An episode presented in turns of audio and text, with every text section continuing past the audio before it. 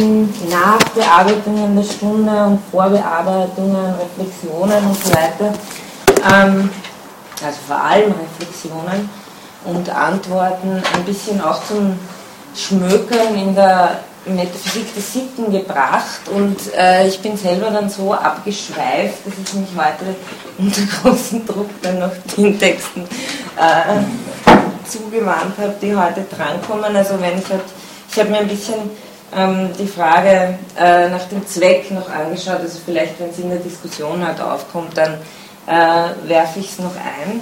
Ähm, vom letzten Mal, also mir sind da zwei Haupteinwände und gute Einwände in Erinnerung von Ihnen, ähm, die ich auch wirklich, also denen ich voll und ganz zustimme, wo jetzt wirklich die Frage ist, ähm, können wir den Kant noch mit Kant retten, wenn wir das wollen, oder geht es niemand? Und das war, ich glaube, bei Ihnen gleich in, diesem, äh, in dieser Replik auf die Seminareinheit, ähm, ja, wie, äh, wann kann ich wollen, dass eine Maxime ein allgemeines Gesetz wird? Also die Frage letztlich, muss ich noch nicht schon immer eine Ethik, eine Werteinstellung haben, um beurteilen zu können, ob das, was, oder um beurteilen zu können, was überhaupt verallgemeinerbar ist. Also das ist äh, die Frage, die auch, äh, ja, also wo sich wirklich die Katze in den Schwanz beißt. Wann kann ich sagen, wann etwas verallgemeinerbar ist? Äh, das scheint mir ein sehr, sehr schwieriges Problem zu sein bei Kant, wo ich selber keine Antwort darauf habe, wie man das mit Kant lösen könnte. Ähm, da war auch die weitere Frage dann, ähm, tut man Kant Unrecht, wenn man ihn zu formalistisch liest?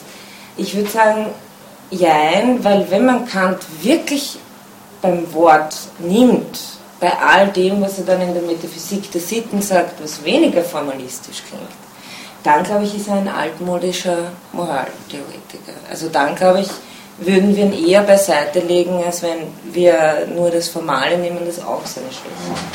Also das wäre irgendwie Allerdings, also ich bin gerne, ich bin neugierig auf Vorschläge, das irgendwie ein bisschen aufzufetten. Der zweite Einwand, den ich wichtig finde und den ich schwer innerhalb der Kantschen Systematik zu lösen finde, war einer, glaube ich, den Sie gebracht haben, wenn Sie gesagt haben, was ist überhaupt der Inhalt des Wollens, wenn es gar keine Neigungen gibt. Also wenn wir uns ein Wesen denken, das frei von Neigungen ist, hat es überhaupt irgendetwas, das es durch den Test des kategorischen Imperativs durchlaufen lassen kann? Also war das ungefähr so Ihre, Ihre Stoßrichtung, habe ich das richtig verstanden? Ja, ja. Mhm. Mit der Antwort, ja, ja, was man ja. Also das, das wäre das wär eine zweite Sache, die auch sehr stark, glaube ich, ein theoretisches Problem in dem ganzen Entwurf ist, was nämlich ein Wollen ohne Inhalt tatsächlich sein soll. Ich meine, wir haben das jetzt eh schon öfter durchgekaut. Es geht natürlich darum, dass wir sowieso Wesen sind, die affiziert werden. Das können wir uns nicht aussuchen. Wir können uns nur aussuchen oder äh, uns dazu verhalten, was uns bestimmt. Ähm, insofern, also die Neigungen affizieren uns sowieso, aber die Frage ist, ob sie auch Bestimmungsgründe wären. Ähm, nur der Punkt ist, ob Kant es nicht ein bisschen, ob dieses, diese Selbstverständlichkeit, dass uns die Neigungen sowieso affizieren, dass uns die Sinnlichkeit sowieso affiziert, ob das in aller Selbstverständlichkeit nicht irgendwie auf dem Weg verloren geht. Glaube ich, das, das ist äh, die Frage. Und ob sich dann, ob sich, und ich glaube, dass da vielleicht zum Beispiel Husserl ein, eine Gegenalternative sein könnte, und wenn es dann wirklich darum geht, was was heißt eigentlich wollen? Also was muss man, was muss man da denken, wenn man den Willen denkt? Also nur das ist Erinnerung und das war für mich der Grund, warum ich mir den Zweck nochmal angesehen habe, weil ja da am ehesten sagt, okay, das ist ein materiales Prinzip äh, des kategorischen Imperativs. Ähm, Ich werde nur ganz kurz versuchen, das äh, zu umreißen, um dann Platz zu machen für den neuen Stoff und das Referat. Ähm, ein Zweck, das sagt ja Kant, so Zweck ist normal, dass, also einen Zweck zu denken heißt, ein Wesen zu denken, das diesen Zweck setzt. Äh, Kant sagt in der Metaphysik der Sitten irgendwie sehr schön, ähm, ein anderer kann mich zwar zwingen, etwas zu tun, was nicht mein Zweck ist, sondern da tue ich etwas, was Mittel zum Zweck eines anderen ist. Er kann mich aber nicht dazu zwingen, dass ich mir irgendetwas zum Zweck mache. Das heißt, ich kann, kann nicht von außen dazu gezwungen werden, mir etwas zum Zweck zu machen. Kann mir nur selber etwas zum Zweck machen. Also das heißt, Zweck ist immer so, ähm, im Grunde genommen könnte man schon sagen, ähm, die Absicht der Handlung oder das Telos der Handlung. Also ich, habe, ich weiß nicht, wie es Ihnen geht, ich habe so eine leichte Denkblockade, wenn ich Zweck höre, weil ich mir schwer vorstellen kann, was das ist. Ähm, also das, das Ziel, das, der Sinn des Telos einer Handlung. Ähm, und subjektive Zwecke, es ist jetzt klar, brauchen ein Subjekt, das die setzt. Also ich will nach Paris fahren, der Zweck meiner Handlung ist das, in Paris anzukommen. Ähm, und dann ist natürlich für ihn die Frage, gibt es sowas wie objektive Zwecke? Gibt es sowas wie Zwecke, die äh, nicht von irgendjemandem, von irgendeinem Subjekt gesetzt werden müssen, sondern die objektiv Zwecke sind. Und dann haben wir zwei Varianten da. Die erste wäre, objektive Zwecke sind natürlich alles das, was, wie auch immer jetzt genau, durch diesen Test des kategorischen Imperativs durchläuft und sozusagen das Gütesiegel kriegt. Weil das wäre ja theoretisch, jetzt äh, mal diese ganzen Schwierigkeiten, die wir schon gehabt haben, ausgenommen, das wäre ja theoretisch sozusagen ähm, das Erkennen eines Zwecks als objektiver Zweck. Und der zweite Zweck, der objektiv ist, ist ein Zweck, den niemand mehr setzt. Also normalerweise haben wir, haben wir ein, Subjekt und ein Subjekt will was und setzt sozusagen den Zweck. Das heißt, das ist immer gedacht als etwas, äh, jemand setzt etwas. Und ein Zweck, der sozusagen nicht, wo ich das wegstreichen würde, wäre ein Selbstzweck. Und dann ist äh, natürlich die Frage, Kant formuliert das, ähm, mm, Moment. Was ist mit den Zwecken? Mm, ja. Auf BA64 oder 4, ich glaube 427 Akademieausgabe.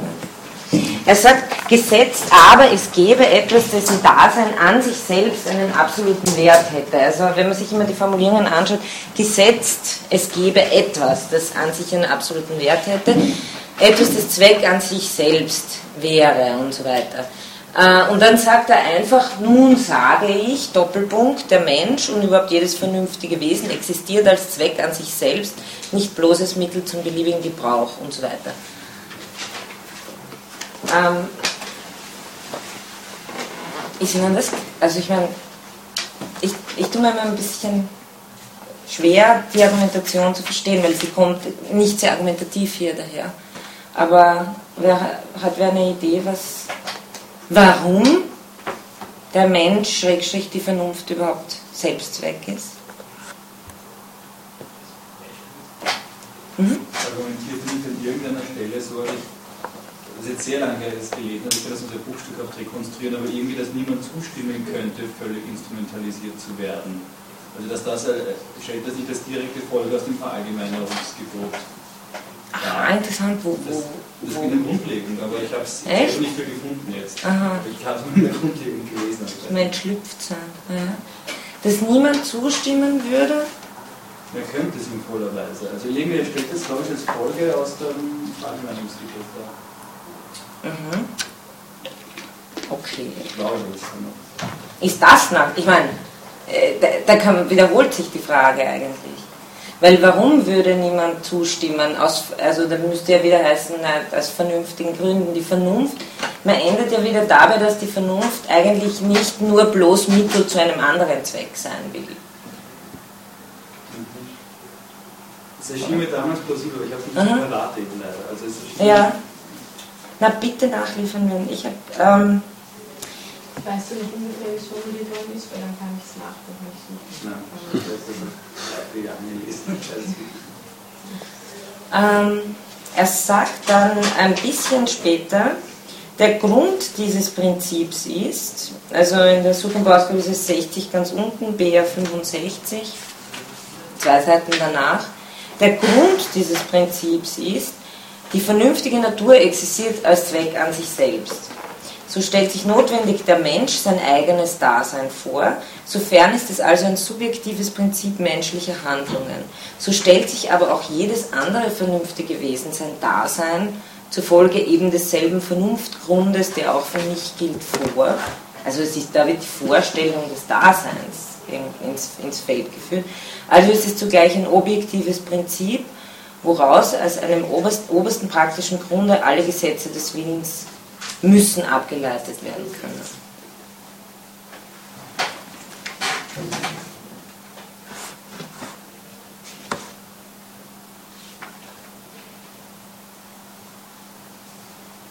Überzeugend?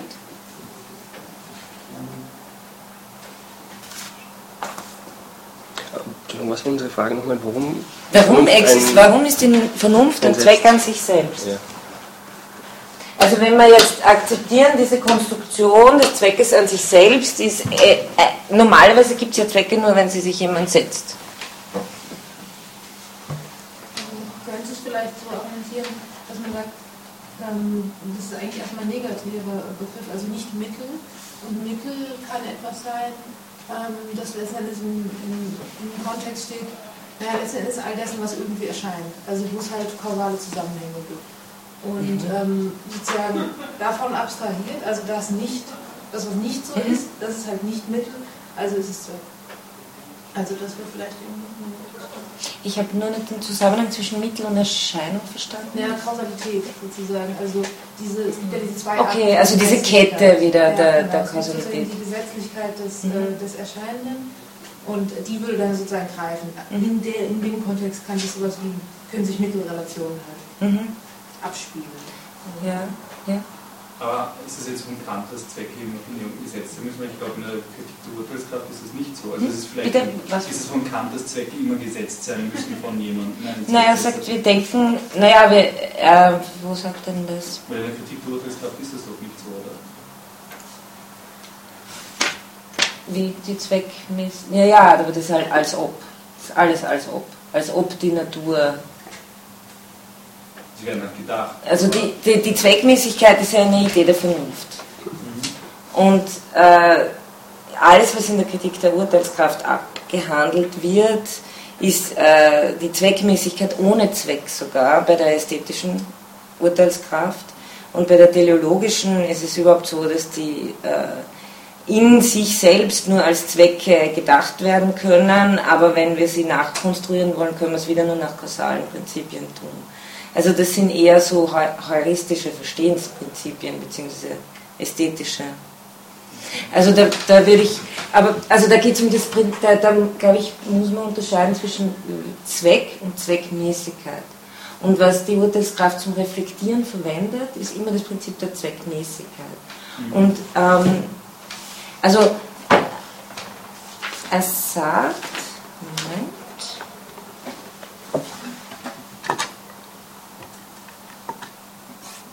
Ja, na, er sagt halt so, äh, auf, auf BA 64, nun ist das, oder 427, nun ist das, was dem Willen zum objektiven Grunde seiner Selbstbestimmung dient, der Zweck. Und dieser, wenn er durch bloße Vernunft gegeben wird, muss für alle vernünftige Wesen gleich gelten.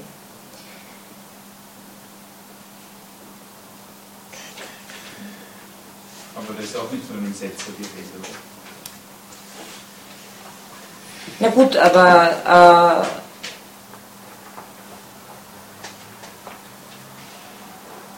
äh, mit Sätzen meine ich, dass wir einen Zweck, also ein Ziel, ein Telos, ja so zuerst mal denken vom äh, ich setze mir ein Ziel. Und, das, und der zweite Gedanke, das Ziel überhaupt, meistens wird es dann ja von, also Gott, wir haben einen Sinn in der Welt, weil sozusagen jemand anderer für uns einen Zweck ersinnt dass etwas Selbstzweck ist, scheint eine Figur zu sein, die erst aufbaut darauf, dass Zweck ursprünglich etwas ist, was mit Wille und Setzung zu tun hat, so habe ich es Okay. gemeint. Ich hätte nur Kant nicht so verstanden. Ja. Mhm. Wie, wie, wie, wie sonst? Naja, nicht das, das primäre Phänomen des Zweckes, der gesetzte Zweck ist von jemandem, der handeln will. Also einfach, Mhm. Ich will nicht, dass es so herauskommt, dass ein Zweck immer ein gesetzter Zweck sein muss von einem Subjekt oder das mit Gott zum Mhm. Beispiel. Also ich weiß schon, dass man es häufig so versteht. Also Mhm. das ist auch immer naheliegend, dass man das dann, wenn man sagt, irgendwas ist so Zweck an sich selbst und man findet keine Menschen in den Zweck gesetzt, dann soll das halt Gott gewesen sein. Mhm. Aber ich glaube eben nicht, dass es bekannt so ist oder so sein muss. Wie sonst? Ja, dass Zwecke an etwas gedacht werden, aber als von niemandem künstlich gesetzt gedacht werden. Ja, die Frage ist, wie ich den Begriff des Zwecks denken kann, wenn ich keinen Willen denke. Wenn ich gerne was. Wenn ich keinen Willen denke. Ich sehe, also ich sehe nicht das Problem, aber ich, das heißt nichts. Ja. Ich würde eigentlich auch eher denken, dass es darum geht, den des Willens da ganz stark zu machen. Also halt sozusagen doppelt stark dadurch, dass es, ähm, dass es auch noch eine selbsttätige Bewegung ist. Also nicht nur die Bewegung, sich irgendeinen anderen Zweck zu setzen und dann zu handeln, sondern sozusagen diese Bestätigung schon im Wollen halt da ist. Also finde ich eigentlich auch überzeugender als, als die Idee, dass, dass, dass dieser Setzungsgedanke oder keine Na, wenn wir an, an Zweck und Ziel denken, dann impliziert das doch immer, dass da etwas, also das, ich, ich, ich tue mir extrem schwer, das ohne, ohne einen Begriff des Wollens zu denken, egal jetzt welcher Wille, subjektiver oder objektiver qua Vernunft. Ne? Ähm, ich versuche jetzt noch was. Äh, eine Metaphysik des Sitten. Hm. Ja, also ich, Zweck ist ein ah, Zweck ist ein Gegenstand der Willkür, durch dessen Vorstellung diese zu einer Handlung diesen Gegenstand hervorzubringen bestimmt wird. Okay. Nein, es ist, also ich meine, es geht ja nicht darum, dass man jetzt so die kantischen Definitionen an den Kopf werfen, vor allem deshalb, weil man möglicherweise auch eine finden wird, die anders lautet. Ähm, aber, aber jetzt, mir ging es einfach nur darum, ähm, mit diesem Zweckbegriff, weil wir ja dauernd von der Formalität reden und dann wir mit dem Zweck sowas äh, Materiales, also Material hinsicht dessen, dass es jetzt nicht nur die Form des Willens ist, sondern das, das Objekt des Willens. Allerdings weiß ich ja nur, was ein objektiver Zweck ist, wenn ich es vorher schon durch die formale Prüfung durchgehen habe lassen. Und ich weiß auch, was ein objektiver Zweck ist von vernünftigen Wesen. Also nur wie das mit den, wie, wie das mit den Vernunftwesen ist, ähm, als Selbstzweck und vor allem in welcher Hinsicht sie Selbstzweck sind. Nämlich nur hinsichtlich ihrer, also hinsichtlich ihrer, ihrer Vernünftigkeit, hinsichtlich ihrer Autonomiefähigkeit. Ähm, das wäre sozusagen das Materialste, was man aus dem Ganzen rauskriegen kann. Eben, also der eigentliche Inhalt ist worden. Ich, also Ich das kann ist das, ich tendiere zu so einer Interpretation, ja. Ich kann nur, eine, nur wollen, dass ich eine bestimmte Form will. Das ist alles so. Also das kommt mir auch total stark aus der der Mhm. Vernunft heraus. Ja, noch stärker als in so der ein. Wollen Ja. liegt schon. Nicht? Also Ja. ich will ein bestimmtes Wollen, aber Äh, übrigens habe ich auch eine schöne Stelle gefunden in der äh, äh, Metaphysik der Sitten, wo er sagt, ähm, reinste Tugendgesinnung wäre, wenn das Gesetz zugleich zur Triebfeder wird. Also äh, wenn sozusagen das Gesetz an die Stelle der Neigung tritt, das ist auch ein bisschen rätselhaft, wie das Gesetz es äh, zur Triebfeder werden kann, aber äh, so beschreibt er das. Und äh, dann unterscheidet er noch, wie gesagt, ich bin nicht so ein Fan von der Metaphysik der Sitten, obwohl sie teilweise sehr deutlich ist, aber sie verunklart dann manches in seiner Einteilungswut, scheint mir. Weil dann spricht er von innerer Tugendpflicht und äußerer Tugendpflicht und sagt, innere Tugendpflicht, also vor allem Tugendpflicht ist äh, der Zweck, der objektive Zweck, der zugleich Pflicht ist. Das ist eine Tugendpflicht. Also etwas, ein objektiver Zweck ist und gleichzeitig bin ich dazu aufgerufen, das zu tun. Und innere Tugendpflicht ist das Gesetz, das zugleich Triebfeder ist. Also da bin ich, da habe ich es geschafft, obwohl er dann gleich anhängt dran, dass man das nie wissen kann. Und äh, äh, äußere Tugendpflicht ist der Zweck, der zugleich Triebfeder ist. Also wir haben hier das Spiel so ineinander Gesetz als die formale Komponente, Zweck als die materiale Komponente, wird aber erst, kriegt erst Fleisch und Blut, weil Zweck Zweck jetzt, die Zweckhaftigkeit selber ist ja auch noch eine recht formale Bestimmung. Was ist denn der Zweck? Würde man wieder dieselbe Frage stellen können. Also wann, wann weiß ich, wann etwas ein objektiver Zweck ist? Im Grunde genommen läuft es auf dieselbe Frage hinaus, wie wenn wir es einfach nur über die formale Gesetzmäßigkeit machen, außer beim Menschen als Selbstzweck, beim vernünftigen Wesen als Selbstzweck. Also das nur ist keine äh, Fußnote. Er sagt doch sehr schön in der Grundlegung, das oder in der Metaphysik, das sieht man, ich glaube, es ist in der Grundlegung, das Subjekt aller Zwecke ist jedes vernünftige Wesen als Zweck an sich selbst. Also wirklich die, die, die, die der letzte, letzte Instanz ist sozusagen das, das vernünftige Wesen an sich selbst, das auch noch Subjekt aller Vernunft, aller objektiven Zwecke ist. Insofern Selbstzweck, insofern autonom, Selbstgesetzgebung. Könnte man das vielleicht lesen, dass dort das reinkommt, wo irgendjemand mal schreibt, ähm, dass sozusagen einer der Zwecke ist die eigene Vervollkommnung. Wir sind noch auf die fremde Fähigkeit. Aber äh, wie das, ja, so. ja, das gehört da dazu, ähm, dass diese Tugendpflichten äh, sind eben eigene Vollkommenheit, aber das, das sind auch sehr schöne Stellen da. Ähm, da geht es um die Kultur, äh, seines Vermögens, sich vom Tier, von der Tierheit zur Menschheit zu erheben, also eigentlich wieder darum, ähm, seinen Neigungen gegenüber so souverän zu sein, dass er sogar von Apathie spricht. Ja? Also die, da, äh, die nicht Indifferenz ist, aber die, die sozusagen äh, sowas wie stoische Souveränität gegenüber den Neigungen ist. Und fremde Glückseligkeit ist auch ganz spannend äh, warum ich mir das zum Zweck machen soll, weil da sagt er, äh, also das ist für uns selber, unsere eigene ist Naturzweck und das muss ich aber verallgemeinern und dann ist sozusagen meine Pflicht für jeden anderen auch das äh, zu leisten. Da ist wieder da, bei diesen ganzen Formulierungen ist mir jetzt aufgefallen, scheint mir eher, sobald es um so fremde Glückseligkeit und auch um die vierte, genau, um die vierte Pflicht von den unvollkommenen Pflichten gegen andere, da kommt auf einmal das Argument so was wie die goldene Regel rein. Das ist eigenartig. Also da, ähm, da wird es ein bisschen. Hm, ja, der kriegt einen anderen Boden der Argumentation. Aber wenn man gerade davon ausgeht, dass jetzt Zweck auch immer vom Subjekt gesetzt ist, mhm.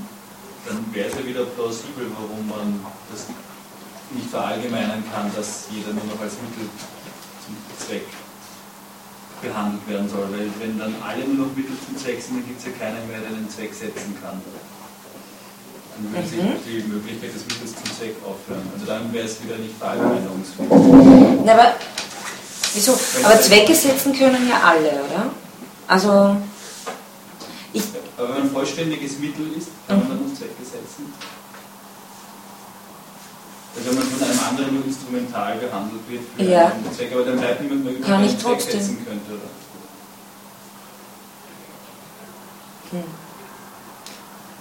Wenn, aber wenn mich jetzt, auch wenn mich jetzt alle meine Menschen als reines Mittel behandeln, kann ich ja trotzdem noch immer vernünftig sein, wenn ich es kann. Das kann eine Parallele geben. Die kann als Mittel für einen Zweck gebraucht werden, bleibt nicht. Okay, was ich denke, ja glaube, ich, ich glaube einfach, dass die Vernunft sozusagen wirklich auch, äh, vor allem als praktische Vernunft, das Vermögen ist, äh, sich selbst zu wollen. Also da, da, da ähm, und eben sich selbst als Zweck zu setzen. Es scheint irgendwie ein, schon ein materiale, eine materiale Bestimmung der Vernunft zu sein, dass sie sich auch selbst verwirklichen will. Dass sie sich selbst, ja, dass sie sich selbst will ich frage, die Vernunft wenn die Vernunft der Selbstzweck ist, dann werden wir, bekommen wir durch die Vernunft den Selbstzweck. Weil wenn er sagt, der Mensch ist der Selbstzweck, dann ist nur die Vernunft der Grund, dass wir selbst der Zweck sind. Nicht die Sinnlichkeit. Ja, das ist. Also unsere, unsere Leiber, mit denen wir da herumsitzen, die, die können froh sein, dass die Vernunft in ihnen wohnt, weil nur deshalb sind sie selbst Zweck. Ja. Ja, ja, also so ist das, glaube ich, bekannt. Also ich, ich glaube, führt kein Weg rundherum. Weil auch nur die, die Vernunft in unseren Leibern ist der Grund dafür, dass wir für die Glückseligkeit dieser Leiber sorgen sollen. Und unserer Psychen. Nur deshalb, wir sollen sozusagen unseren Körper und unseres, unsere Seele im Sinne von unserer Psyche wie ein Gärtchen pflegen, damit dahin die Vernunft gut wachsen kann. Das ist, also, und auch, und, und warum man die Glückseligkeit der anderen äh, befördern soll, ist aufgrund, glaube ich, erstens dieser Verallgemeinerung des Selbstliebeprinzips und zweitens natürlich auch zur Beförderung der Vernunft insgesamt. Weil wenn es allen gut geht und alle ein schönes Gärtchen haben, dann sprießt die Vernunft in uns allen uns besser. Also es ist, äh, also die Frage wäre vielleicht eher, ich habe es jetzt natürlich ein bisschen zynisch formuliert, aber die Frage wäre natürlich schon, ob man vermeiden kann, das war eine interessante Bemerkung in einer Reflexion zur Anthropologie der zwei ähm, Welten, ob, wenn man sagt, der Mensch ist Zweck an sich selbst und dann sagt, ja, die Glückseligkeit soll schon befördert werden, ob man jemals vermeiden kann, dass der eine Teil in uns, der eben nicht vernünftig ist, nicht wieder ein Mittel dafür ist, um die Vernunft zu sich selbst zu befördern. Und insofern dieser Riss durch uns selbst auch durchgeht. In der nämlich, wenn, wenn man das sich auch anschaut, in, also was man dann alles daraus ableitet, dass man die wohllüstige Selbstschändung vermeiden soll und so weiter. Also äh, da, das ist natürlich, also das, das bleibt vielleicht schon eine Frage. Inwiefern.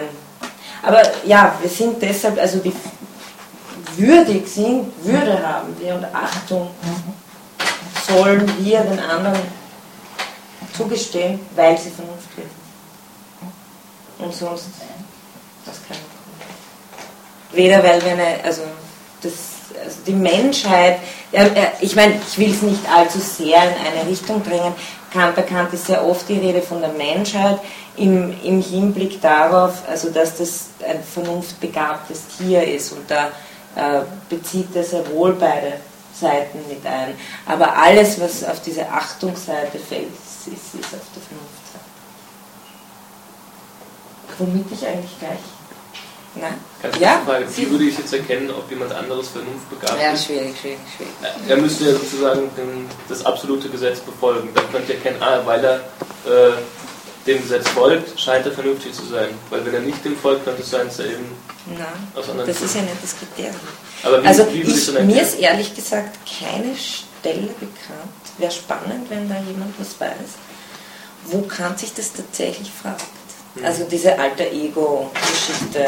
Wie weiß ich, äh, ob der andere, also ähm, er fragt sich, glaube ich, weder die Descartes-Frage, also weiß ich, ob das Automaten sind, oder sind es doch Menschen, noch, noch, was natürlich noch schwieriger ist, sind die vernünftigen. Es gibt die eine, also der, der, der Franz Martin Nimmer hat das immer, äh, da immer darauf hingewiesen, auf die eine Stelle, ich glaube zum ewigen Frieden, wo er daran zweifelt, ob diese Feuerländer, die da irgendwie in Patagonien da herumkrebsen, ob die, also da schreibt er so, na, das lässt einen schon dran zweifeln, ob die wirklich Vernunft haben, obwohl, also man kann da Kant, glaube ich, bis auf sein paar Aussagen recht wenig in die Schuhe schieben, dass alles, was unter Menschheit fällt. Und da muss man dann schon sagen, aha, dann haben wir es also doch von so einem sinnlichen Gattungsbegriff. Aber da, ich, ich kenne, ich weiß nicht, kennt jemand anders in der Stelle, wo er sich das fragt? Ich kenne. Wie es auch sichtbar wird nach außen. Ja, wie wir es wissen können. Also, ich empfand ein bisschen ähnlich. Mhm. Das über die Religion, da fängt er eben damit an. Mhm. Also, dass es eigentlich nicht erkennbar ist. Mhm. Ob, ob, ob vernünftig oder. Ja. Nein, ich glaube, also für Kant ist wirklich dieses Problem des alter Ego nicht wirklich ein Problem. Ich glaube, man könnte vielleicht so argumentieren über die theoretische Schiene und sagen, schon allein deshalb, weil wir in derselben Welt sind, weil wir uns auf dieselbe Welt beziehen, äh, können, gehen wir, gehe geh ich einfach davon aus, du, dass, dass du auch ähm, deine, also deine, deine Erfahrung genauso durch den Verstand strukturiert ist, ergo auch die Vernunft. Mhm. Äh, aber was man auch nie vergessen darf, die praktische Sphäre ist natürlich eine hauptsächliche Selbsterfahrung. Also dieses Faktum der praktischen Vernunft, zu dem wir da heute hoffentlich noch kommen, ähm, das erfahre ja nur ich. Das ist ja also dieser, dieser, dieser Schlag, den mir die Vernunft da irgendwie zuteil werden lässt. Ähm, das, das ist eine, eine Selbsterfahrung und niemals die Erfahrung eines anderen.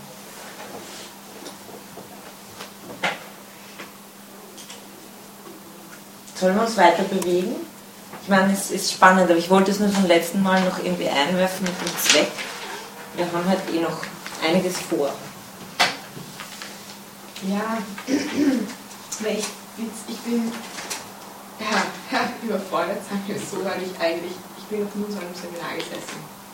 Von Einmal ist immer das Erste studiere nämlich Philosophie gelernt und ich muss ehrlich sagen, der Unterschied zwischen der Philosophie und der Philosophie ist so unglaublich, dass ich, ich verstehe zwar, was ihr da alle von euch gibt, also ich komme schon mit, aber selber solche Sätze formulieren, das, ja, sehr interessant auf jeden Fall. Also, ja, ich bin es gewohnt, dass versuchen, die Philosophie auf eine Ebene runterzuholen, dass es 18-Jährige und 17-Jährige verstehen. Somit, ja, wahrscheinlich ist das jetzt ein bisschen anders als das, was ihr vielleicht erwartet. Also es tut mir viel ja, los ähm, Also ich habe gesehen, dass es soll eher Impulsreferate sein. Also ich habe mich also ich habe da jetzt keine Zusammenfassung großartig gemacht von dem, was da steht. Das, ja, das würden Zeiten in Anspruch nehmen, logischerweise. Ähm, und ich habe einfach versucht, eben vier, fünf Punkte rauszugreifen. Zwei davon ähm, sind kritisch oder gehen zumindest in eine kritische Richtung, während ähm, die zwei anderen könnte ich eigentlich auslassen, weil ihr wisst eh schon über die Zeitrechentheorie logischerweise Bescheid. Ich habe auch nur eure Kommentare und Reflexionen durchgelesen, also ich habe sie verstanden. Zurückschreiben habe ich nicht wirklich können, weil ich mich wahrscheinlich sehr lächerlich gemacht hätte. Nur nicht das Licht unter den Scheffel stellen. Nein, Gute Lehramtler sind Goldes wert. Ja, aber es ist echt, also ja. ähm, der zweite Punkt war, dass ich eigentlich auf den Werdegang von der Maxime eingehen wollte, wie sie im dritten Lehrsatz beschrieben steht, weil ich habe es eigentlich für mich was recht interessant, weil einerseits sagt er gleich in der, also gleich, wie er beginnt in der, ähm, in der praktischen Vernunft mit, der, äh, mit den Grundsätzen und den Lehrsätzen sagt er gleich, dass die Maximen, ähm, dass es eben die subjektiven und die objektiven Maximen gibt und dass die subjektiven ähm, eben nicht ähm, dafür verwendet werden können für die allgemeine Gesetzgebung. Bei den Objektiven gibt es auch die hypothetischen und die kategorischen Imperative, wobei die hypothetischen auch wieder nicht verwendet werden können, also auch in Lehrsätzen 1 und 2 eben wiederholt. Ähm, und im dritten Lehrsatz zeigt er eigentlich, wie eine Maxime dann eben doch zur allgemeinen Gesetzgebung werden kann. Und das haben wir eh jetzt gerade am Anfang ähm, ganz am Anfang kurz erwähnt, dass, ähm, wie das eigentlich möglich ist, dass man eine Maxime so verallgemeinert, beziehungsweise eben alle Materie daraus streicht ähm, und dass sie dann eben, wie ein Lehrsatz 3 sagt, zur allgemeinen Gesetzgebung taugt. Ähm, ich habe nicht ganz verstanden, eben wie das möglich ist, weil du, man streicht dann einfach alles raus von einer Maxime und man kommt bei der allgemeinen Gesetzgebung an. Kann das irgendwie ein Rätsel. Ja, ähm, ja, und das, ja, das war der zweite Punkt, eben wie ähm, zu der, aus der Maxime eben eine allgemeine Gesetzgebung werden kann, dadurch, dass man dann die bloße Form hernimmt, wie es eben auch im Lehrsatz 3 steht. Ähm, was ich auch recht genial habe, was mich zum Schluss gebracht hat, eigentlich war dann die Anmerkung vom Lehrsatz 3, weil er ziemlich zynisch eigentlich redet, wenn er sagt, dass die ähm, dass selbst die ähm, der einfachste Verstand das eh checken muss, dass welche Maximen gültig sind, also welche Maximen zur allgemeinen Gesetzgebung verwendet werden können. Und ich habe gedacht, hm, das meint er ernst. Das ja, ist er nicht, das meint er wirklich ernst. Äh, genau, das, es ist er meint, es kommt zynisch rüber, aber er meint es ernst und dann habe ich mir gedacht, ich meine, wenn ich dann drüber, es ist schon logisch, wenn ich die Argumente höre, warum das und das nicht zur allgemeinen Gesetzgebung möglich ist, ähm, nach dem, was er sagt, aber prinzipiell komme ich mir schon, schon sehr nach dem gemeinsamen Standpunkt. Allerdings macht er das, eigentlich ist er, zieht er sehr eben über alle Philosophen her, die das Glücks, die Glückseligkeit als das oberste Prinzip sehen, weil die gemeinsten der gemeinste Verstand eben sind schon ziemlich namhafte Philosophen, die das auch so sehen. Ähm, also ja, die, ähm, das war der dritte Punkt, weil dieser Zynismus, der eigentlich keiner ist, aber schon so rüberkommt, in gewisser Weise, ähm, hat, hat, mich dann doch sehr fasziniert.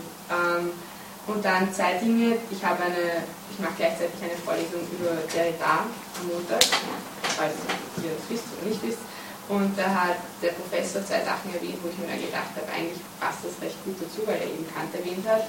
Und zwar ähm, er, redet er von den Dingen an sich, also Kant redet von den Dingen an sich und Derrida sagt, dass das eigentlich ein Schwachsinn ist sozusagen, so, so habe ich es jedenfalls verstanden, weil ähm, wir erst Sinn bekommen, also dieser Zweck, dieser Telos, dieser, das Ziel, und wir bekommen erst Sinn durch die Relation mit dem, wie wir mit anderen Dingen in Relation treten eben. Das heißt, ähm, dadurch, dass wir uns exponieren und aus dem, wie wir da sind, also aus unserer Lokalität heraustreten und mit den anderen in Verbindung treten, erst dadurch bekommen wir Sinn, Zweck und so weiter. Dadurch ist es sehr sinnlos eigentlich, das Ding an sich zu bestimmen, beziehungsweise den Menschen als Ding an sich überhaupt sehen zu wollen oder die Menschen als Ding an sich zu bestimmen.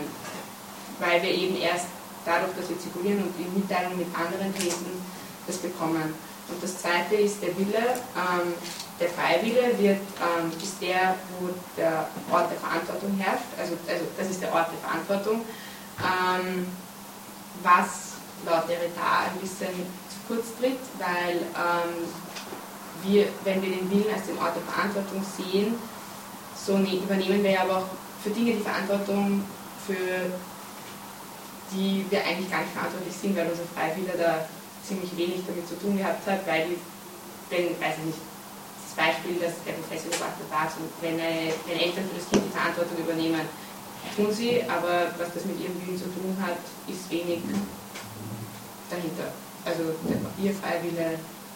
Deswegen sagt ja auch Kant nichts von der Verantwortung. Ja, aber er sagt, dass. Äh, es geht ja um Handlungen. Ja, aber wir.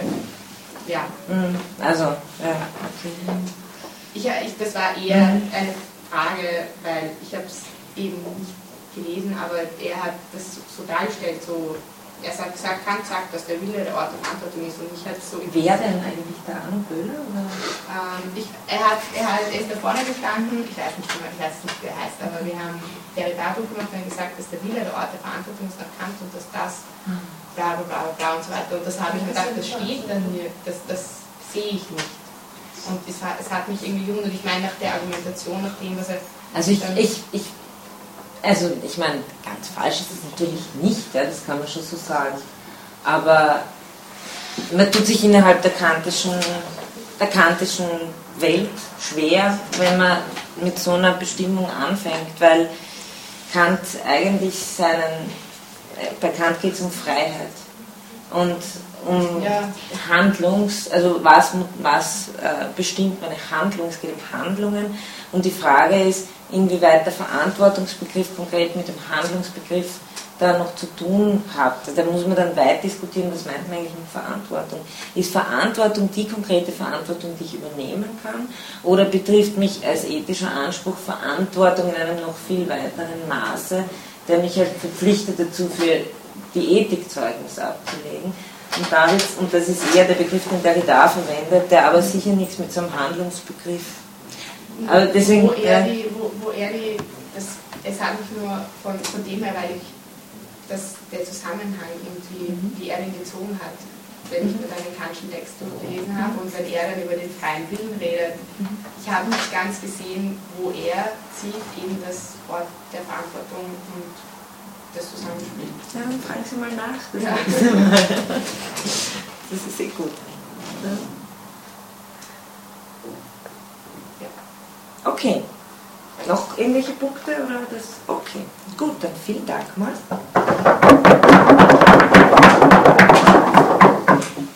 Wenn ich das richtig gesehen habe, dann haben Sie uns direkt in die Kritik der praktischen Vernunft hereingeführt.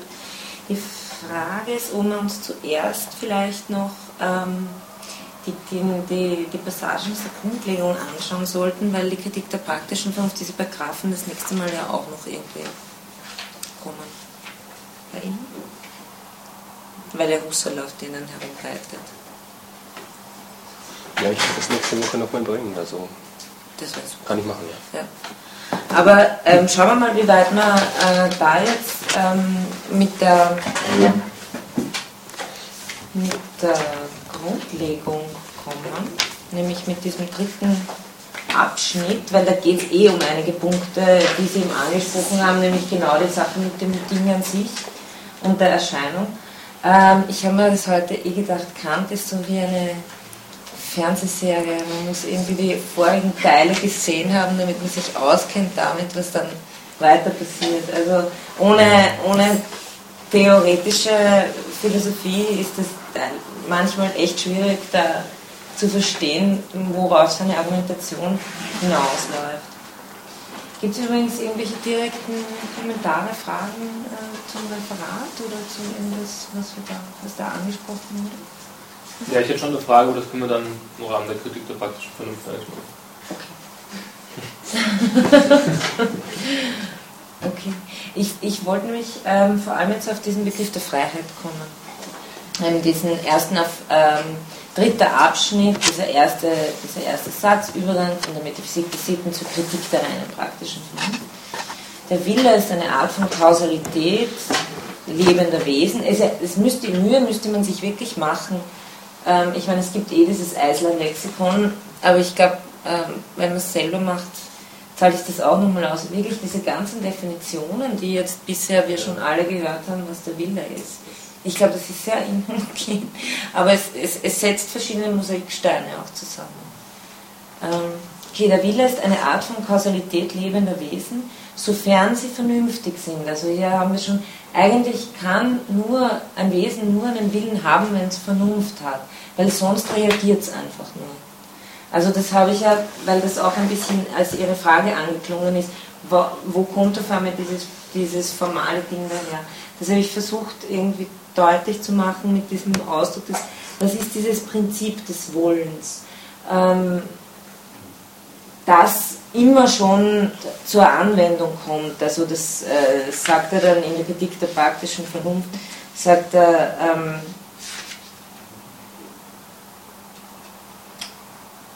Äh, die praktische Regel ist jederzeit ein Produkt der Vernunft, weil sie Handlung als Mittel zur Wirkung, als Absicht vorschreibt.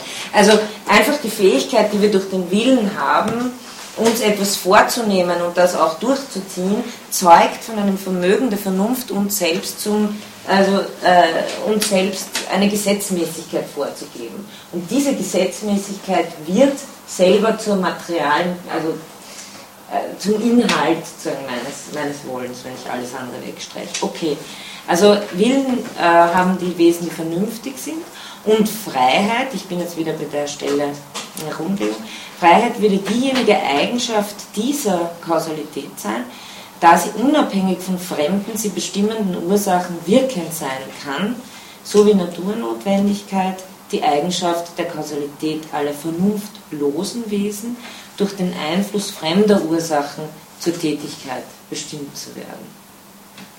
Also was er da aufzieht, ganz groß, und wir haben es auch in der äh, Reflexion einer ganz gut gehabt, das ist schon so ein Eckstein des neuzeitlichen Denkens, äh, dass der Kausalitätsbegriff so stark ähm, im Mittelpunkt steht und man den Willen, bei dir war das ja, dass, man den, dass der Wille eigentlich auch dann durch Kausalität verstanden wird. Aber äh, zunächst mal ist A bestimmt B, das bestimmt C. Und also die Natur ist zu denken wie eine Kausalkette und ich kann bei jedem Ereignis in der Natur fragen, was denn der Grund dafür war. Also ähm, und selbst wenn wir uns von so einem Newtonschen Kausalitätsbegriff wegbewegen, können wir es quantenphysisch auch, also diese Frage bleibt trotzdem dieselbe, ja? also diese, diese Kette, ich glaube, das, äh, das bleibt trotzdem ähm, dem Prinzip nach äh, ähnlich. Ähm, und also das wäre, das ist Naturkausalität. Dem unterliegen wir, insofern wir erscheinen, dazu komme ich dann noch. Und das andere, also Freiheit, wäre das, wenn man so will. Ja? Also von, also selbst einen Anfang machen, ohne auf, in einer Kette zu stehen. Äh, und ich zeichne es auch deshalb so, weil sich das Ganze natürlich irgendwie in einer Welt abspielt. Jetzt ist aber natürlich das Problem, dass Freiheit halt selber kein äh, Erfahrungsbegriff sein kann. Er sagt dann weiter, unterbrechen Sie mich bitte jeweils, wenn, wenn es irgendwelche Ideen einfällt. Ähm, es gibt diesen negativen Freiheitsbegriff und den positiven Freiheitsbegriff. Und sozusagen den positiven Freiheitsbegriff, den sind wir erst dabei herauszufinden. Den haben wir eigentlich noch gar nicht so wirklich. Das ist dieses Dritte, von dem er redet. Ja, dieses äh, seltsame Dritte, das äh, genau, das ist äh, dann auf, also wenn Sie gleich die, die in, in diesem Abschnitt noch ganz unten, der positive Begriff der Freiheit schafft dieses Dritte, welches eben diesen synthetischen Satz des kategorischen Imperativs schafft. Was dieses dritte sei, worauf uns die Freiheit weiset, von dem wir a priori eine Idee haben, lässt sich hier nicht noch sofort noch, noch hier sofort noch nicht anzeigen. Und die Deduktion des Begriffs der Freiheit aus der reinen praktischen Vernunft, mit ihr auch die Möglichkeit eines kategorischen Imperativs begreiflich machen, sondern bedarf noch einiger Vorbereitung. Ähm, also wir haben diese positive Freiheit, die wir sehen werden, das wird der Begriff der Autonomie sein, also wie man so schön sagt, die Freiheit zu etwas. Ähm, der positive Begriff der Freiheit ist letztlich der, dass sich mir über die sinnliche Welt sowas drüber legt. Also ich tue mir schwer, das ohne Einbildungskraft mitzudenken. Ähm, dass eben diese vernünftige Welt ist, zu der ich mich frei entschließe. Ich bin frei zu einer Welt, die, die, die hiesige die Welt hier ist, nicht irgendwo anders, zu einer Welt, die ich hier nach Vernunftprinzipien gestalten möchte. Und die antizipiere ich irgendwie schon. Also das ist sozusagen die gelebte, äh, nicht Utopie eben gerade nicht, weil die ist ja anderswo, sondern wirklich diese äh, mögliche bessere Vernunftwelt. Der negative Begriff der Freiheit ist einer, den wir erfahren können, würde ich mal noch eher sagen. Weiß ich, ob Kant mir da zustimmen wird. Ähm, das ist das Freiheit von Neigungen. Also, nein, Sie haben das so schön gesagt, das ist die Erfahrung. Was war das? Selbst vergessen die Familie. Ähm, die Erfahrung des Anderskönnens. Ich meine, es geht fast schon Richtung phänomenologischer Bestimmung, aber um das geht es eigentlich. Also die Erfahrung, dass man auch gegen eine Neigung sagen kann, nein, das mache ich nicht, weil es ist mein Prinzip, dass ich das nicht tue oder so So. Ähm, jetzt kommt er dann, jetzt sagt er dann, die nächste Überschrift ist, Freiheit muss als Eigenschaft des Willens aller vernünftiger Wesen vorausgesetzt werden. Jetzt müssen wir wieder garantieren, dass wenn man Vernunft hat, dass man dann auch Freiheit hat. Ich meine, das sind alles metaphysische Gedankengänge, ja? die machen wir alle im Freiraum hier, ohne Erfahrung. Ähm, warum müssen vernünftige Wesen alle die Freiheit als Eigenschaft ihres Willens haben?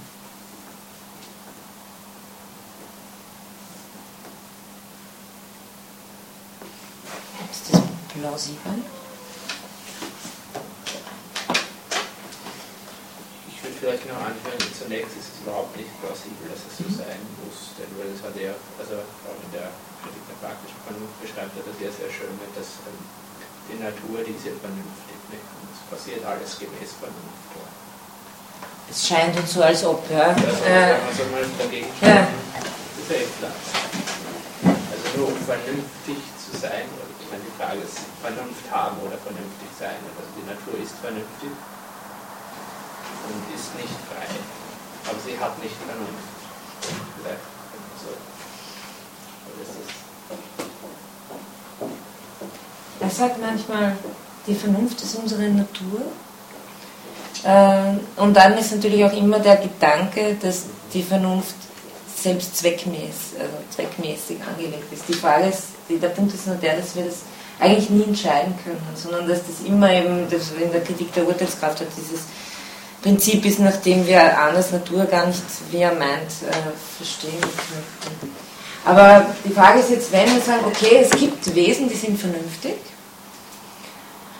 Ich meine, wir könnten, glaube ich, vernünftige Wesen denken, die keinen Willen haben. Das wird, das wird sich noch ausgehen. Das heißt, wir würden da alle da sitzen und wir würden die Kritik der reinen Vernunft lesen und die auch verstehen ähm, und sagen, ja, genau, so ist es. Wir sind da ähm, äh, Erscheinungen und der Verstand strukturiert ist. Aber was unsere Handlungen betrifft, würden wir einfach irgendwie äh, herumgeworfen werden, je nach, unseren, nach unserer trieblichen Anlage. Also das könnten wir, Entschuldigung, das könnten wir denken. Wäre eine seltsame Welt. Aber, ja. Aber das würde ja dann Freiheit einschränken auf die körperliche Handlung. Aber dann ist ja Dann gibt es keine- Freiheit. Dann, also das wäre eine Vernunft, die nicht praktisch ist. Also weil das heißt, wir könnten das dann Mhm. lesen.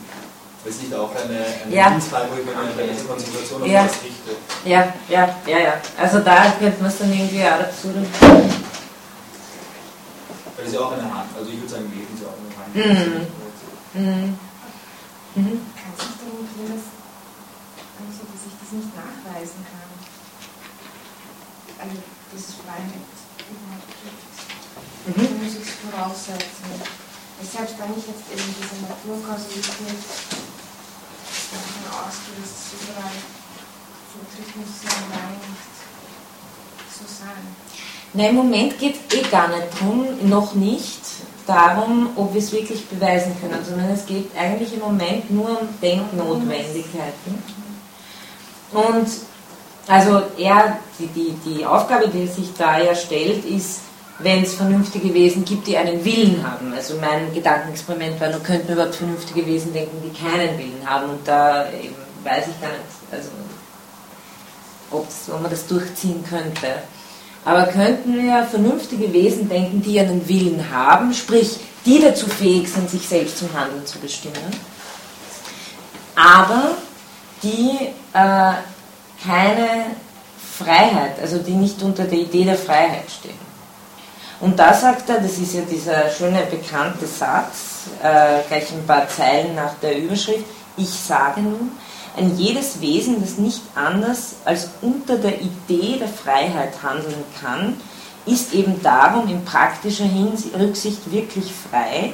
Das ist, es gelten für dasselbe alle Gesetze, die mit der Freiheit unzertrennlich verbunden sind.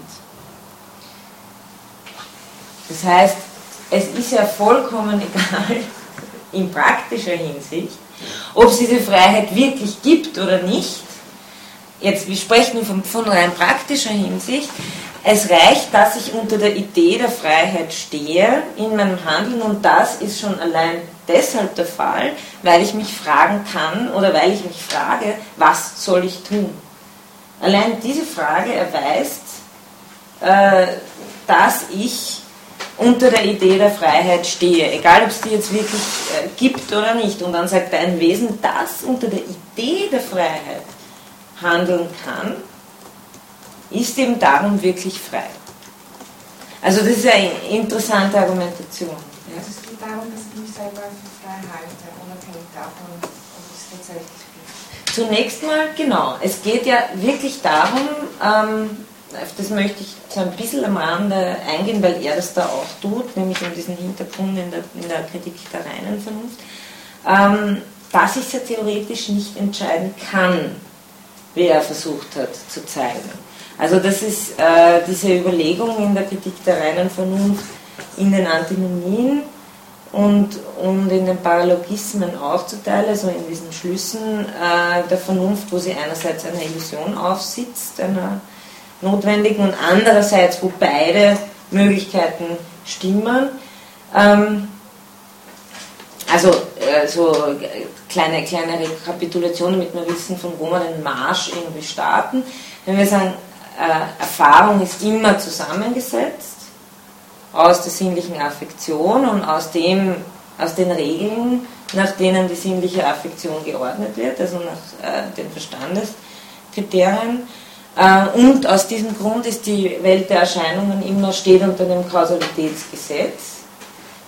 Dann haben wir immer diese äh, Welt der Erscheinungen, in der wir uns bewegen. Und, dann, und die Vernunft selber kann, wenn sie nicht mehr auf Affektion sich beruft, eigentlich keine Probleme mehr lösen. Und daraus entstehen dann diese Kapitel der Paralogismen und der Antinomien. Was passiert, wenn die Vernunft sozusagen im freien Raum herumwandert?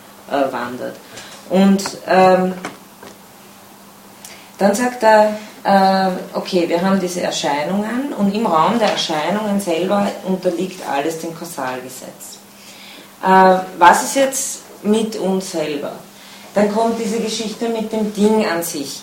Also ich sage es eh immer, wer das Ding an sich an, als ein Ding denkt, das ist wirklich ein Blödsinn. Also das ist, das ist, äh, das ist halt die unglückliche Formulierung Kants, dass er hier von einem Ding spricht.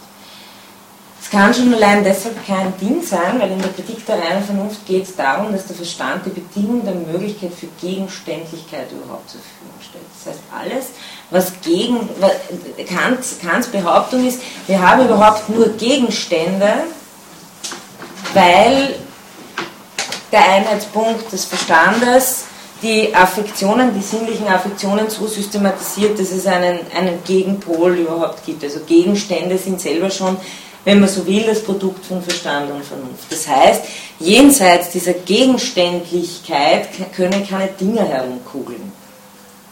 Also das wäre ja wirklich vollkommener Unsinn. Ähm, deswegen ist die Bezeichnung des Ding an sich leider eine, eine missglückte. Wenn man sich vorstellt, dass, also wenn Kant davon redet, dass, äh, wenn, wenn man das als Metapherzeichnung für, ein, für, ein, für einen Gegenstand nehmen will und sagt, der Grund, dass wir das haben, liegt darin, dass wir affiziert werden und dass gleichzeitig immer schon äh, die, die regelnde Gesetzlichkeit am Werk ist, die unsere Affektionen ähm, überhaupt zu so einem Bezugspunkt machen kann und nicht ein, wie er sagt, sonst wären wir in einem bloßen Gewühl. Ja? Das heißt, wenn die Welt der Gegenständigkeit eine ist, die sich durch den Verstand herstellt, dann ist alles, was jenseits dieser Welt ist für uns nicht mehr vorstellbar. Weil sobald ich mir irgendwas anderes vorstelle, tue ich das wieder natürlich in den Kategorien der Gegenständlichkeit. Und Gegenstände sind nicht nur raumzeitliche Dinge, sondern alles, was äh, Gegenstand meines Denkens auch sein kann. Das heißt, ich bin als, als mein Leben Vollziehende, insofern auch als Psyche und so weiter, immer in dieser Welt, die immer schon strukturiert ist durch den Gegenstand. Ich kann das, was meine Erfahrung strukturiert, nicht nochmal selber über drüber reflektieren auf irgendwas anderes hin. Da kommt immer nur das, ich stricke immer mit meinen zwei Stricknadeln. Ja? Also es kommt immer sozusagen dasselbe raus. Das heißt, Ding an sich ist nichts, er sagt viel passender an anderer Stelle, das ist eigentlich X, der Punkt, über den man eigentlich nichts sagen kann. Aber die, der Witz der Antinomien äh, ist jetzt, dass die Vernunft sagt, okay, die Vernunft ist einfach das Vermögen der Prinzipien, das Dinge zu denken vermag, ins, in, auf etwas Unendliches hin zu reflektieren vermag. Und die Vernunft sagt einerseits, ähm, es gibt äh, die Welt, in der alles kausal ist, und andererseits es ist auch denkbar eine andere Kausalität, nämlich Kausalität durch Freiheit. Und ich kann das ganze Moment jetzt nicht durchspielen, ist auch gar nicht notwendig, aber das Ergebnis der Kritik der reinen Vernunft ist, dass das Problem einfach nicht lösbar ist. Und es ist deshalb nicht lösbar in Kurzversion, weil wir keine Erfahrung haben, um das zu entscheiden. Aus dem Grund bleibt es theoretisch offen. Es bleibt theoretisch, ich habe theoretisch dem Begriff der Freiheit